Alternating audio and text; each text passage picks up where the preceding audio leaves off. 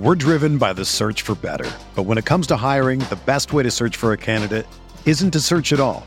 Don't search match with Indeed.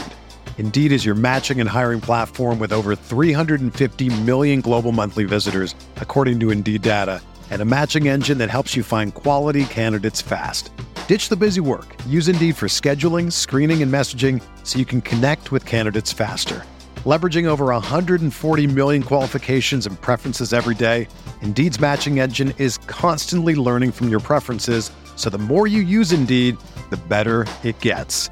Join more than 3.5 million businesses worldwide that use Indeed to hire great talent fast. And listeners of this show will get a $75 sponsored job credit to get your jobs more visibility at Indeed.com slash BlueWire. Just go to Indeed.com slash BlueWire right now and support our show by saying that you heard about Indeed on this podcast. That's Indeed.com slash BlueWire. Terms and conditions apply. Need to hire? You need Indeed. This podcast episode is brought to you by Coors Light. These days, everything is go, go, go. It's nonstop hustle all the time. Work, friends, family expect you to be on 24 7. Well, sometimes you just need to reach for a Coors Light because it's made to chill. Coors Light is cold lagered, cold filtered, and cold packaged. It's as crisp and refreshing as the Colorado Rockies. It is literally made to chill. Coors Light is the one I choose when I need to unwind. So when you want to hit reset, reach for the beer that's made to chill. Get Coors Light in the new look delivered straight to your door with Drizly or Instacart. Celebrate responsibly. Coors Brewing Company, Golden, Colorado.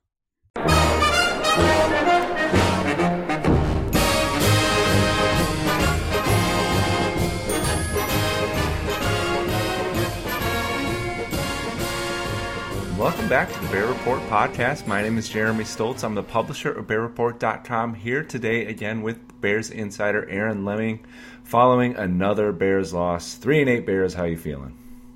You know, it's we're just at that point in the season. All three years of John Fox, man, they just completely fall apart. I think we talked about it after the Packers game. I mean, this is. Uh, it's just man, it's it's embarrassing to watch these games, uh, especially when they get blown out. I understand. I mean, the Eagles are a very good team. Don't get me wrong, but that was bad.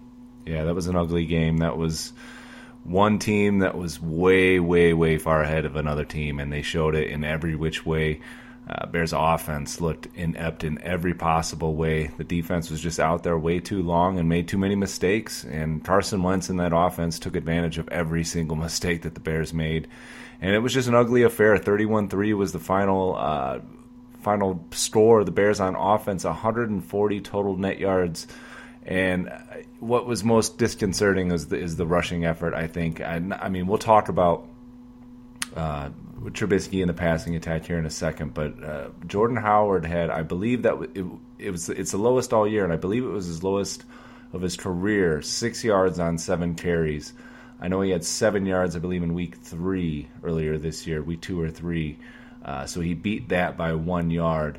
And, uh, you know, it was a, a, case. I looked at the at the film today, and it was just a case of guys missing blocks left and right. That's all it was, and that that inability to get the run game going never allowed uh, the passing attack to, to to get off its feet, and really, you know, the play action game never, you know, posed any challenge because of that. And I really think that that in itself is on the offensive line. Uh, you know, let's take. I know you want to talk about Trubisky, but the run game itself. I mean, uh, these types of games we, we see them happen on occasion, and it was in your when you were watching it. Is it just a case of Josh Sitton going out early with a concussion? Because I saw everybody missing blocks out there. I I, I just think their offensive line has been inconsistent all year, and and you know, I, and we can get into it more as as everything progresses or whatever. But I, I think I don't know if it's their offensive line coach that uh, you know they they made a change there.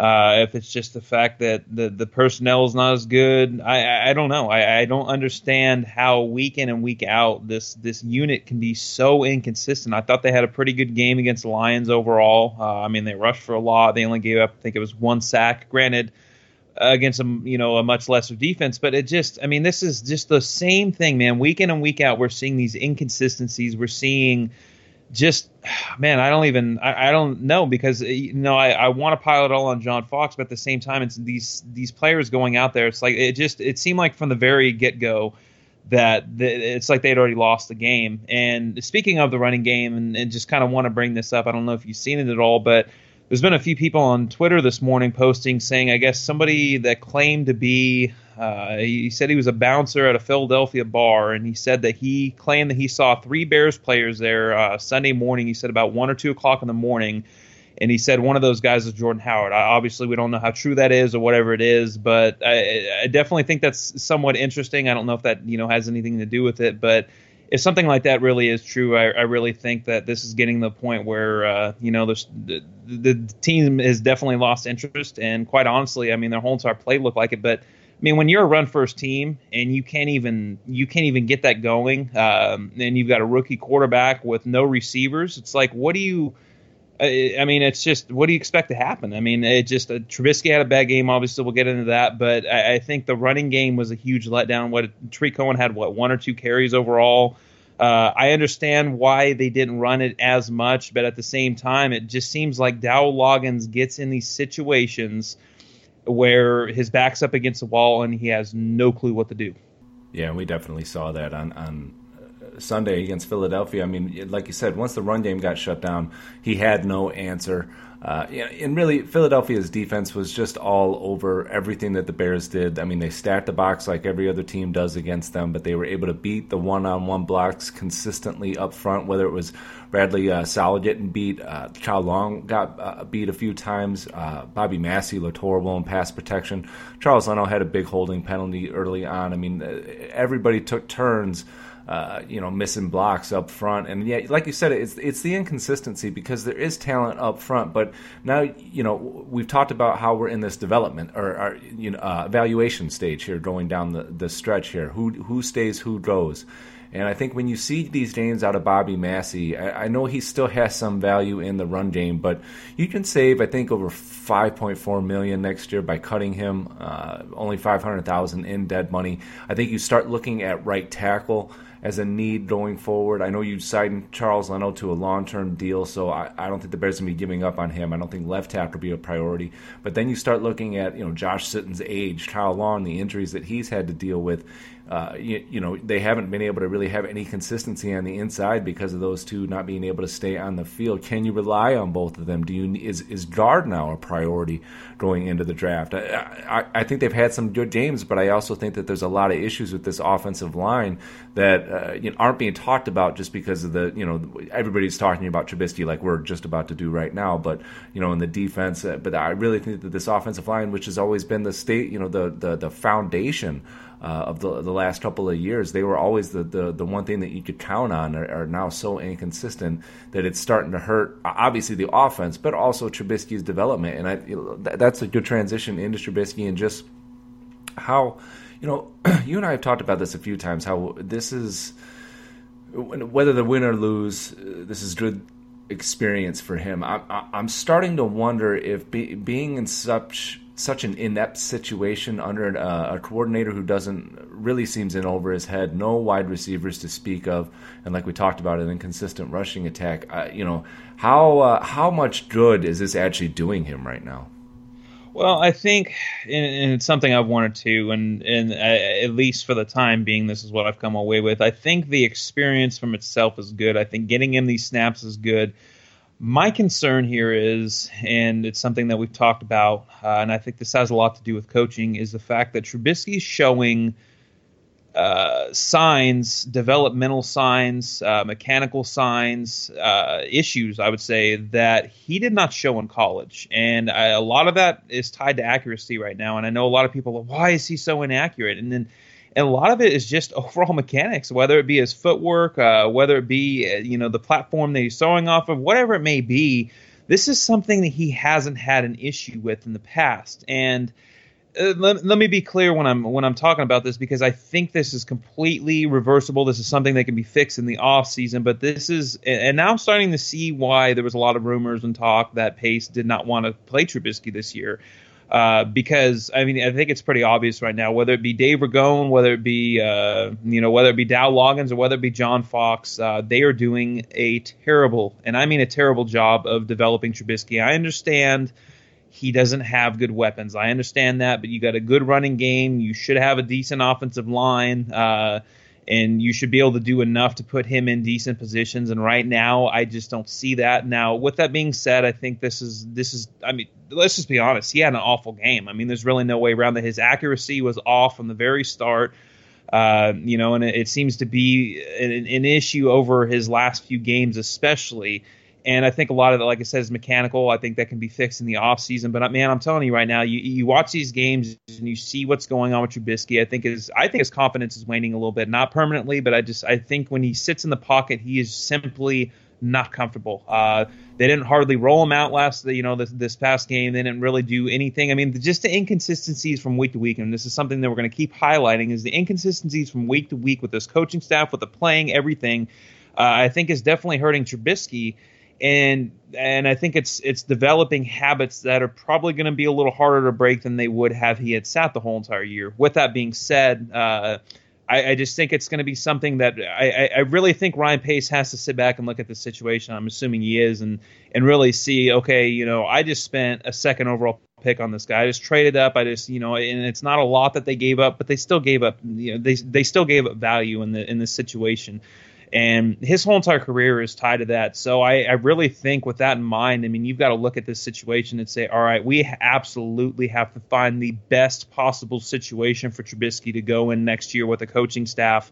And I, I think it's becoming more and more evident each week. And I also think, uh, unfortunately for Dow Loggins, I think it's becoming more evident every week for him that he is simply not an NFL caliber offensive coordinator. Yeah, uh, my, the issue with with Pace though is. It, if you're Pace and you and you want to put him in the best possible scenario, then you want to get some talent around him. And unfortunately, because of you, uh, uh, some injuries that you know with Zach Miller, Kevin White, Cam Meredith, you know your best best pass catchers all went are out. Uh, you had a guy who led the team this year in a single season receive, in, receiving in 92 yards. I think it was week eight, Tre McBride, and you cut him today. Now, does that tell you? you does that give you the uh, the feeling that they're putting him in the best situation with that? I mean, they have four receivers on the roster right now, and one of them is Markus Wheaton. Well, um, you know, you know what I'm saying. I, I, are you really putting him in the best situation? Because now you made you made a really good point he looks uncomfortable in the pocket, and I think he's starting to play a little playground football. You're seeing hero football out there with him just trying to sling it around, just trying not to get hit because nobody's getting open and nobody's protecting him. And I think that's, uh, you know, I think it can have negative effects on him, and I don't, I don't understand why why you're getting rid of a, a guy who has been more productive, far more productive uh, in the in the limited amount of action that he's had in Tre McBride and leaving just Kendall Wright, Markus Wheaton, uh, you know Inman. I, I, I like Inman, but I mean, come on, who, who's he going to throw to over the next five games? Well, uh, you know, I I was a little confused by the the cut, but at the same time uh, going back and watching some of what McBride has done, and even listening to what the coaches are saying, and I could see it. I mean, uh, he he runs some very questionable routes, but I think even more questionable than his routes are his decisions within his routes. And I think there was there was a few times in this last game where instead of you know, either cutting back to the ball or doing what he needs to do. He's just simply not making the right mental reads on the field for himself. Uh, you know that that that receivers should be doing. I think he's making a lot of. Uh, small mistakes. I, I mean, I agree to a certain yeah, extent. But I mean, also, I, I, don't, I don't mean to interrupt you, but what is Markus Wheaton doing out there? I mean, how many small mistakes is Markus? I know you paid him a lot more money. I, I just don't understand. Is that enough to cut a guy who has a little uh, has shown a little bit of something out there. I mean, Markus Wheaton, uh, how many catches does he? Does he still is he still sitting on one catch? One catch. Well, yeah. I got one reason for you why he's still in the roster. Well, yeah, I know. Five point two five million dollars. That's the reason, which is a mistake in its own. I know, and that again goes back to pace. And I think this is a conversation that might be better for another time. But uh, we've assumed that Pace's job is safe, and I, I wonder if you know after a blowout loss like that, you know you coming off losing uh, to the Packers in a game that you really should have won without Aaron Rodgers. I mean, things have just kind of spiraled out of control. Now you have th- these three games up ahead against Cleveland, uh, uh, Cincinnati, and San Francisco, all games that uh, appear very winnable, or at least did a few weeks ago. Uh, what if you lose two out of three of these next three games, and you also lose your your, your final two against uh, the, the the Lions and the Vikings? Is Pace's job? I mean, then you then you've seen it just spiral out of control. Uh, is Pace's job as safe as we thought it was even a month ago? Oh man, that's a good question because I'd I'd like to think that they would make a you know a, maybe a quote unquote knee jerk reaction, but there's been a lot of talk that the whole entire reason why Phil Emery got fired was because of how bad they spiraled in the second half. Personally, no, I don't think it'll happen. I also think it's, I mean, it's remotely likely that they could lose two of these next three games. Jimmy Garoppolo starting on Sunday, and we'll get to, you know, we'll get to more of that on Thursday. But I mean, that game is all of a sudden not nearly as easy. I think the Browns, I mean, the Browns suck. I mean, there's really no way around that. The Bears suck too, but I don't think they suck as bad. Cincinnati's been playing a lot better since they got rid of their offensive coordinator. I mean, that it's very possible the Bears, and it's funny because I looked at it as like, oh, there's no way, you know, looking at the second half, like, there's no way they'll win at least six games. And now I'm looking at it, it's like, I, I still think they'll find a way to win five, but I mean, this is, but this is where we're at. It's funny because we talked about this what two or three weeks ago. Even coming on the bye, we're sitting here talking about they could get to 500, and here we are three weeks later on a four-game losing streak. Everything is spiraled out of control. It's like we've seen this story a million times. But in, like I said, it's maybe this is a different conversation that we need to have a little bit later on down the line. What I will say is uh, one of the biggest things that's really stuck out to me with Ryan Pace this year uh, is, I mean, dude, his free agents. I mean, we, we just talked about a few of them. Uh, his free agent signings this year have been absolute crap. And I want to talk about another one of them, and maybe you have something else to say. But we need to talk about why Dion Sims is on the field more than Adam Shaheen, and why Daniel Brown's on the field more than Adam Shaheen. I don't understand that. Well, yeah, we can we can definitely talk about that. Those are coaches' decisions. But I, I mean, just getting back to Pace. I I went through that situation with Mark Trestman and Phil Emery when things did spiral out of control, and I you go up to Halas Hall and you're starting to get those same feelings. You see, you know, kind of that dead man walking when John Fox comes up to the press conference. You get that whole feeling that the entire building knows that he's gone.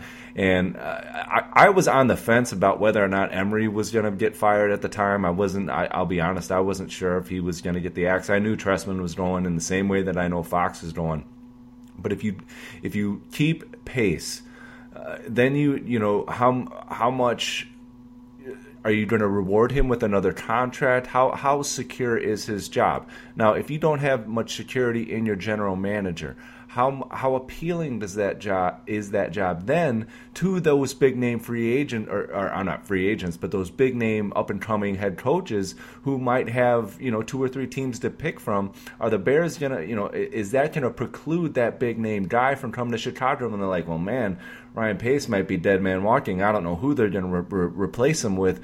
You know, I, the repercussions of that. I, I, mean, how do you, how do you go about doing that? We saw that. I mean, they they forced Lovie Smith on on Phil Emery. We saw how that turned out. I mean, are you going to force a new uh, Ryan Pace on a new head coach, even though that you you know you're kind of thinking that Ryan Pace might be gone in a year? I think it's in, you're putting yourself in a tough situation if things do continue to spiral out of control, which is why I think like I said, I've seen it, I've been there, I've felt it.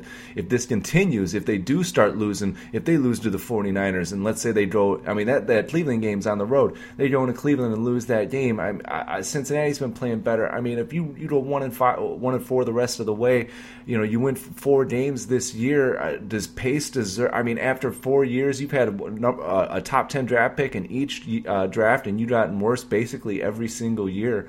I mean, it doesn't all fall on John Fox at that point, and you have to wonder if they would just clean house in the same fashion that they did with Mark Trestman and Phil Emery, and just trying to start over again. I don't know. I I, I really think that it, that decision hasn't been made at Halas Hall in terms of the McCaskies, in, ter- in terms of Ted Thompson. I, I, really think that how they finish out this season not only is going to have an impact on John Fox. I, I really don't think it's going to have any impact. I think I think Fox is drawn either way, but I think it will impact Ryan Pace in a way. And I, I, think that his job is less and less secure the worse and worse they look on a weekly basis. And if things like these rumors about players going out until one in the morning on game day turn out to be true, then it, then you have a team that's totally lost. So you know why would you think that Ryan Pace is the guy who's gonna you know help get stabilize everything when he was the one who was under uh, the guy uh, in control when everything you know uh, got out of hand. I you know it, it it feels like that Phil Emery uh, feeling that I got. And I, I, again, we'll, we'll, talk about this later as we move down the season. But uh, I, just I wanted to bring it up now because I don't know how safe Pace's job here is going forward if they continue to look like crap. And man, did they look like crap in that game. Uh, defense. So- so before you move on, really quick, uh, were you there on Monday uh, with the whole yelling match thing that happened out in the hallway? Were you there for any of that? Uh, no, no, no. I was uh, unable to get up there, and also didn't have to deal with the sushi smell that was up in uh, uh, up in Halas Hall. But yeah, I, did, I, I didn't witness the the yelling match. Okay, fair enough. I just I just had to get that out of the way because that could have been good good radio talk there for a minute. Yeah, and I, I, think that's you know what we're talking about when you talk about what happened at Halas Hall, the yelling match between the players. Um, you know, and I'll get up there this week, and I'll know more when we talk on the Thursday uh, podcast. But uh, you know, that's what you see when when a, a, team is just totally out of control. We you know we heard yelling matches when Brandon Marshall was here uh, in under Mark Trestman. I mean. That's when uh, things have just gotten beyond the point of, of return, and you know uh, that's I mean, we all blame John Fox for it for sure, but how much blame does Ryan Pace get for it? I think that it's good that you bring that up. And again, I'll have more info on Thursday. But yeah, I mean, when you when you have that kind of uh, you know such a hostile environment that you've created, that you're the one who's the the, the head guy in charge. You've this is what has come of your three years here. Uh, how much how much blame does he he deserve? We'll talk about that as we go on.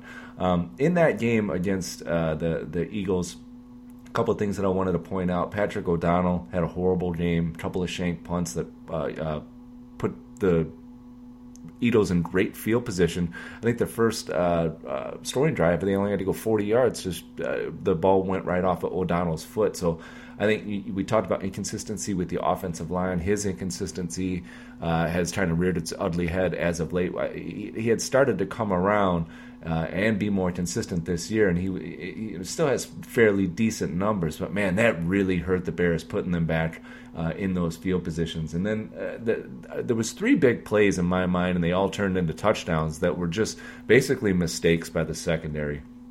And we'll talk about them real fast. Um, the Ertz TD, what was Adrian Amos thinking on that play? I mean, Ertz gave him one head fake, and that spun Adrian Amos completely around any, I mean, we, we talked about Amos and how well he's played in the box, but it appears to me over the last couple of games that he is definitely not improved in coverage at all. Yeah, and I think that's I think that's kind of part of his role in terms of why he's been so much better this year. Is he? I mean, he's not getting coverage. I mean, that's just really the way it is, and and I think as a whole, and I'm not overly alarmed just because you kind of expect it to happen. I mean, the whole entire defense right now. I mean, we're talking the whole entire defense has just kind of fallen off a cliff with the whole entire team. Uh, but especially in the secondary, and I think uh, you, you, look at the back half of that, and I don't think Eddie Jackson's had a, a few good games, and I just, man, I don't know. I, I thought the same thing on that, that Amos uh, play though, because I'm sitting there watching him. It's like, I mean, he bites on the easiest things, and I mean, that's just that's those kind of things can't happen. And I understand, like I said, I mean, he's he well, he's going in his fourth year next year. I think if they have a defined role for him and he's more of kind of like that linebacker over the middle, you know, in the box kind of guy, then fine. But uh, we just keep seeing over and over that he is not a cover guy, which is funny because in college, I mean, he played corner and he was actually he played uh, pretty tight coverage in uh, at, at Penn State as a corner, and then they moved him to safety. And I thought he actually projected uh, a lot better as a free safety than he did a strong safety. But I mean, he's just done a complete 180. With that being said, though, I mean, he had. I think outside of that play, I thought a- Amos actually had a pretty decent game. He had what uh, was it a force force fumble, and he had a he had a few nice tackles. I mean, the the team as a whole played like crap, but I thought out of all the crappiness, I thought he was probably you know one of the uh, the least guys that I would blame outside of that touchdown. The le- the least crappy, but yeah, that, I mean the the you know he gave up the big play right there, and that's what got the the, the Eagles going. And I think it, you you brought up a good point mentioning Eddie Jackson. You know, we talk about Trubisky regressing. Well, how how much is a guy like Eddie Jackson regressing with just the way that the defense has kind of been getting beaten up the last few weeks? Is he going to start uh, playing worse and worse as it goes along? you know, if you don't move forward in the game to the Alshon Jeffery touchdown Jackson was right there. He was uh, trailing uh, Alshon, and uh, the linebacker was dropping back. I can't remember if it was Jones or uh, Kwiatkoski, but Jackson just all of a sudden gave up and just let Je- Jeffery go into the back of the end zone. That was an easy play for Carson Wentz. There was nobody there. I don't know why he would have thought that the linebacker would have been able to drop back that quickly and cover a receiver that tall. But Jackson was in position to make a play and just stop. So you're starting to see regression from him, and also uh, uh you know Kyle Fuller the play the Nelson Agholor uh, touchdown. That's Kyle Fuller just ducking his head and diving at his ankles, and Agholor diving right over him. Uh, you know for the score. So all three of those plays those those touchdowns for Carson Wentz uh, to the receivers were just uh, mistakes. Uh, made by the secondary. They were all preventable plays that they, the, you know, that they these types of plays that weren't happening uh, two, three weeks ago, and that's, I think that's what we're getting at. We're seeing a team that is just uh, spiraled to the point where now everybody's playing like crap. You know what I mean? Like the, even the guys who were playing well before. Akiem Hicks still shows up uh, from time to time. But you know, uh, when was the last time Eddie Goldman made, a great play? I mean, without Leonard Floyd, you're, you know, you're seeing Isaiah Irving getting half the reps at, at outside linebacker. Uh, you know, I think this is just a situation where now the losing is just becoming contagious and it's just spreading throughout. Uh, you know, it's going from the offensive side of the football, and now it's going to the defensive side of the football. And you know, it's not like they, they weren't trying. I mean, they they, they forced, uh, I believe, three fumbles in the game. I mean, they, they gave the Bears an opportunity, but the offense turned around and just. I, I mean, the offense they had the the, the early forced fumble, and, uh, the offense went three and out the next uh, drive, and the. Uh, Philadelphia got the ball back, went down and scored. So it, it's like no matter what the defense does, the offense can't take advantage of it. And you know, if you go to that, I was looking at the at the the play drive or the the game drives here, in the series, the, the, offense went three and out the entire first half. Their first five drives didn't get a first down until uh, over two minutes into the third quarter. Um, which you know at that point they were down 24 nothing game was over by that point i mean anything that happened in the second half isn't even worth talking about because at that point it was you know it was gravy we all knew after probably two touchdowns that the game was over just with the way it was going uh, and the eagles really you know, they took it to them and they embarrassed them. I mean, they they were out there all doing their uh, choreographed uh, nonsense and, and taking group photos and really having a whole lot of fun at the Bears' expense. And I think that's that's what, where the Bears are. I mean, it's sad to say. I hate I, I hate getting to this point where you know we, we're talking about the Bears being the doormat and the laughing stock, but if you play like that, you can't expect to get any respect from anyone in the league. You know, the Bear. I mean, I think Philadelphia went for it on fourth down three or four times once. Uh, from seven yards out. I mean, they just they, they had no. They knew they were going to get it every single time. I mean that that's that's that's the team that the Bears. That's a team that's where that is plateaued. That is that is uh, an, uh, a contender in the NFC for uh, going to the Super Bowl. That's where the Bears are trying to get and I think there was some one positive thing that I, I would like to bring out from that game, and uh, we can quit talking about all the bad things. Is is the way that Carson Wentz played? And I want to I want to I went and looked at the numbers last year. And first off, he was just amazing yesterday. That or, I'm sorry, on Sunday, that spin move that he made when Cre'Von LeBlanc came free on the uh, on the blitz was uh, unreal from a, from a quarterback position. I mean that he played the perfect game and just made the Bears pay with every mistake that they made. But that was not the same player that he was last year in the second half. His last nine games last year, he threw just six touchdowns compared to 11 interceptions. Uh, you know, a guy who got a lot of reps like Trubisky is right now, but really struggled and, and took his lumps. And you know, here, you know, same position in the draft, second overall pick. A lot of similarities in their games. Um, built the same way. They they have the same type of mobility. Uh, but it took Carson Wentz a year of, of kind of you know getting his butt whooped to you know really develop and mature into the player that he is this year. And, and, obviously he has more weapons at his disposal than Trubisky does. But if the Bears can can rectify that, get some more playmakers around Trubisky, I, I think when when I was watching the game, I was seeing to me the potential for Trubisky in Carson Wentz. Uh, you know, we've talked about this with Jared Goff, but you know we haven't really been able to see him up close. Seeing Carson Wentz do that to the Bears at least gave me the hope that if Trubisky does take that big step forward, like both Goff, Goff and Wentz have, then the Bears can finally get out of this damn hole that they've been in for the last seven years. You know, I, I watch. You know, I, I, was definitely disappointed because I was hoping to see, and I'm not saying I was hoping to see Trubisky outplay Wentz because he's playing at an MVP level, but I was hoping to see some sort of flashes obviously didn't happen. Like we said, he had a bad. I mean, he had the worst game of his career. Whatever, you know. It, it th- these are expected. Uh, biggest thing is how he's going to bounce back. But I find it interesting that you know you're talking about you know how how Wentz went from year one to year two, and how Goff went from year one to year two, and and I think really the common trend within this, uh, outside of you know, because Philadelphia had the same exact coaching staff. Uh, you know, obviously the Rams have a different coaching staff, but the common trend between the two of those t- teams is they added receivers, they added playmakers. Uh, and I think that's the biggest thing for the Bears right now. I, you know, I, I think if you get the right offensive coordinator, head coach, whatever, uh, they can figure out how to use Tarik Cohen. I think that's fine. I think, uh, you know, Jordan Howard. I mean, he's going to be a guy that's going to be top five, top ten in rushing every single year.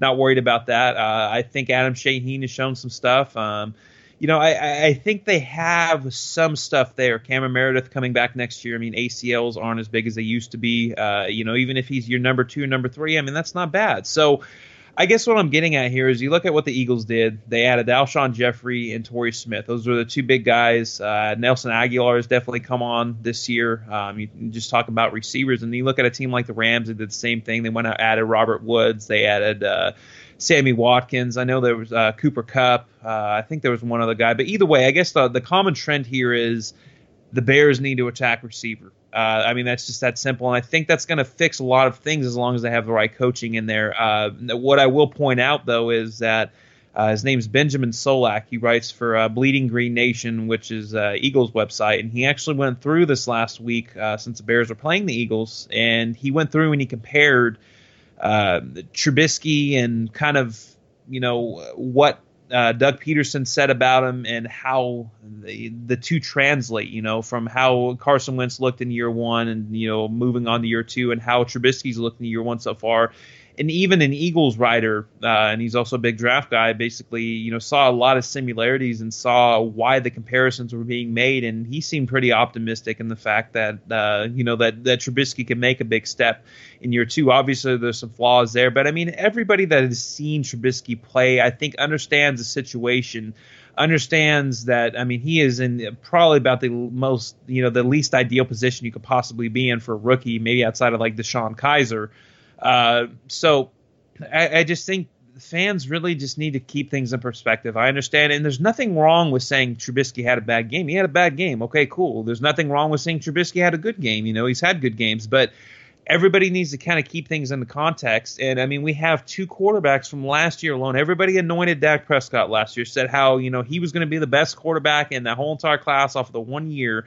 And now we're seeing a complete flip where Carson Wentz is an MVP candidate. Jared Goff's playing at a top 10 level. And uh, really, Dak Prescott's missing some of his weapons and he's in a less favorable situation and he hasn't been playing well. So let's just give this some time. It, I understand it's rough. There, a lot of bad things going on right now, but I don't think the Bear, I, and I still, I, I, know it's hard to say after a loss like this and after a tailspin. I don't think the Bears are that far away. I, I really don't. I, think they've got to make some moves. Ryan Pace has got to be aggressive in free agency. Uh, you know, we'll we'll keep talking about that as everything goes on, but I don't think the Bears are that far off. I well, really don't. Uh, it, not only are the comparisons uh, worthwhile when when we're talking about Wentz and and Goff, but I mean, you go back to the year before Mariota right now, the Tennessee Titans are seven and four, and they're they're they're at the top of their division. I mean, he's uh.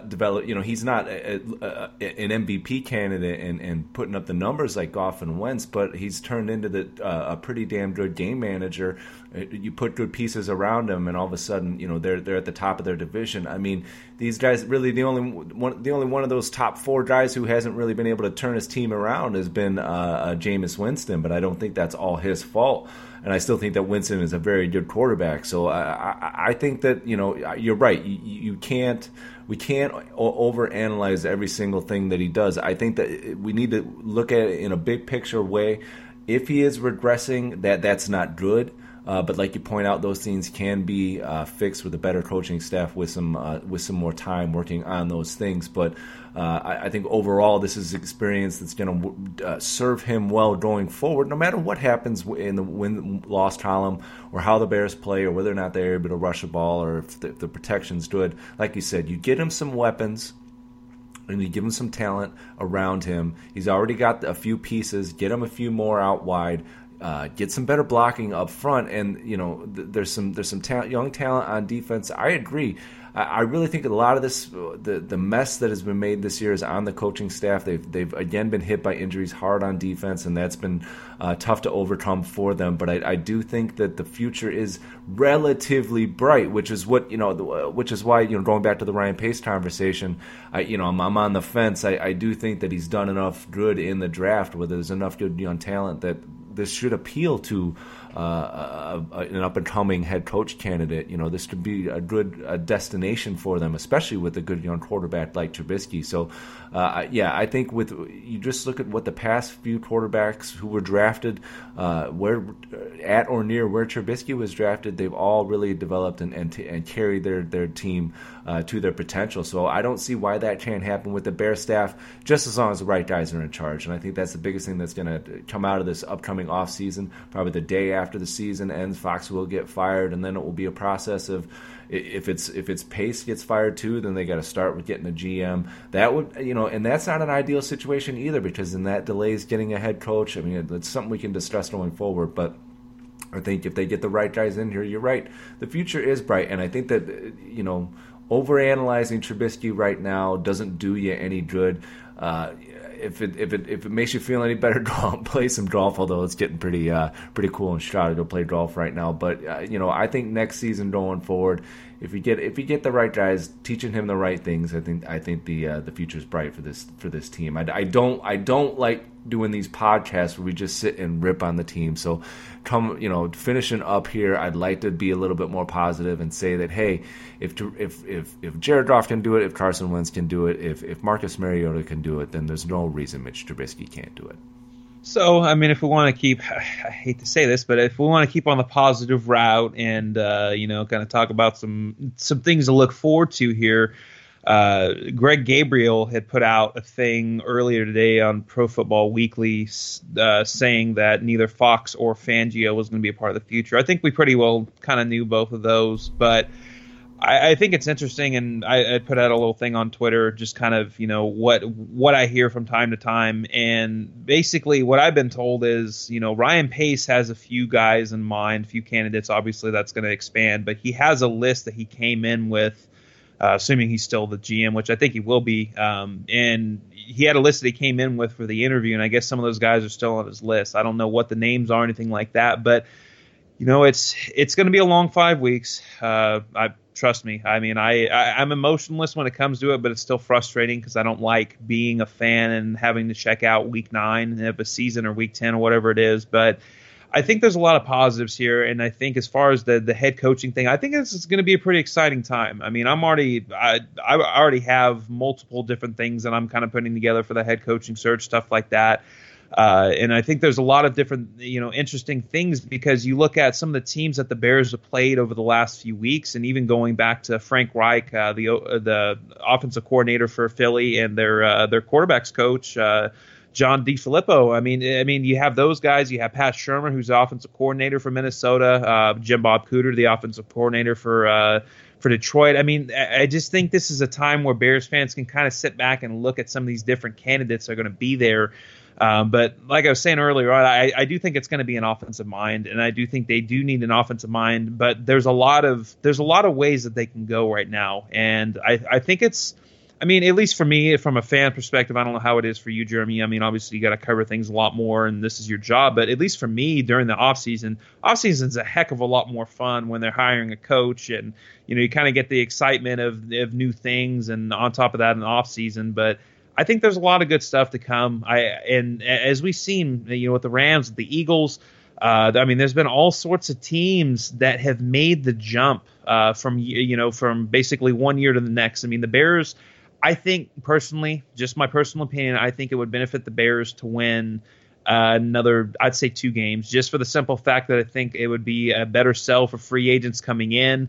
Uh, maybe a little bit better self or you know coaching candidates, whatever, and the and the, and the players still on the team. But I just I'm not buying into this whole they you know tank for the draft. They got the quarterback. I don't think they need a tank. I think you know uh, even even two wins, a five and eleven season shows some sort of progress from last year, and I think they can use that as a stepping stone even with the new head coach. Well, I think that it, it would help. I mean, at this point, I, I I understand people who were calling for the tank for the for the for the draft pick, but you know, Pace has had three uh, top ten draft picks who to this point have not uh, performed like top 10 draft picks. I do think Trubisky will eventually. I think Leonard Floyd might eventually, but you know, as much as Leonard Floyd did, and he contributed in many other ways, he was you know averaging 0.5 sacks per season in his second year. So it wasn't like he was taking that Vic Beasley step forward. So uh, you know, who knows how much good he can do with another top 10 draft pick. If he if he takes another wide receiver, then I, I w- it will convince me that he is not the man for the job because I think you can find a decent wide receiver outside of the top 10, uh, and he should have learned his lesson uh, in that regard. But uh, I think you get a good edge rusher, you get a maybe a good uh, offensive tackle that can really solidify that offensive line. Uh, another good draft and and a, a good coaching staff, and, and, this Bears team can really take a, a step forward next year. I think uh, that's as positive as we can leave this podcast based on a, a coming off a 31 to three loss. But interesting week this week. Jimmy Garoppolo was named the starter today for the 49ers. Uh, hometown guy uh, from Illinois, uh, played football out here and uh, a lot to talk about uh, w- with him starting and the potential of the Bears actually uh, losing to a 49ers team who uh, we, we thought might have just been a pushover a few weeks ago. So, uh, hope you have a great week. We'll talk again on Thursday. Be sure to follow Aaron on Twitter at Aaron Leming NFL. Give me a follow at Bear Report. You can check out all our work at uh, bearreport.com as well as our Bear Report Facebook page. Talk to us every day on the Bear Report message boards. And if you haven't already, subscribe to this podcast on iTunes. That's it. Have a great week, everybody. We'll talk to you on Thursday.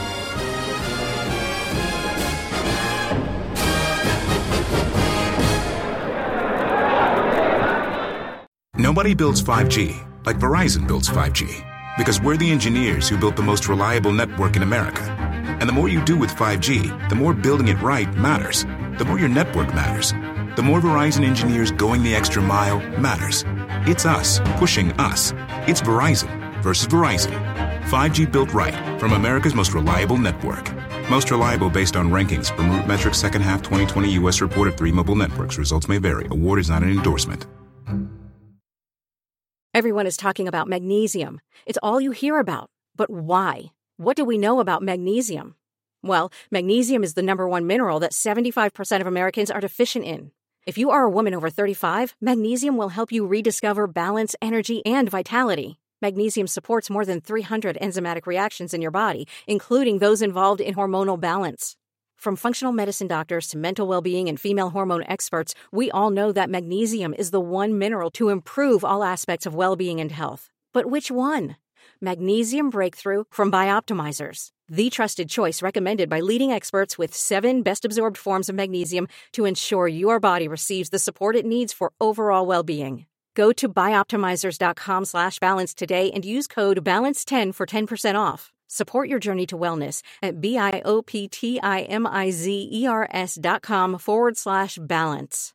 Magnesium Breakthrough from Bioptimizers, your foundation to optimal health and vitality.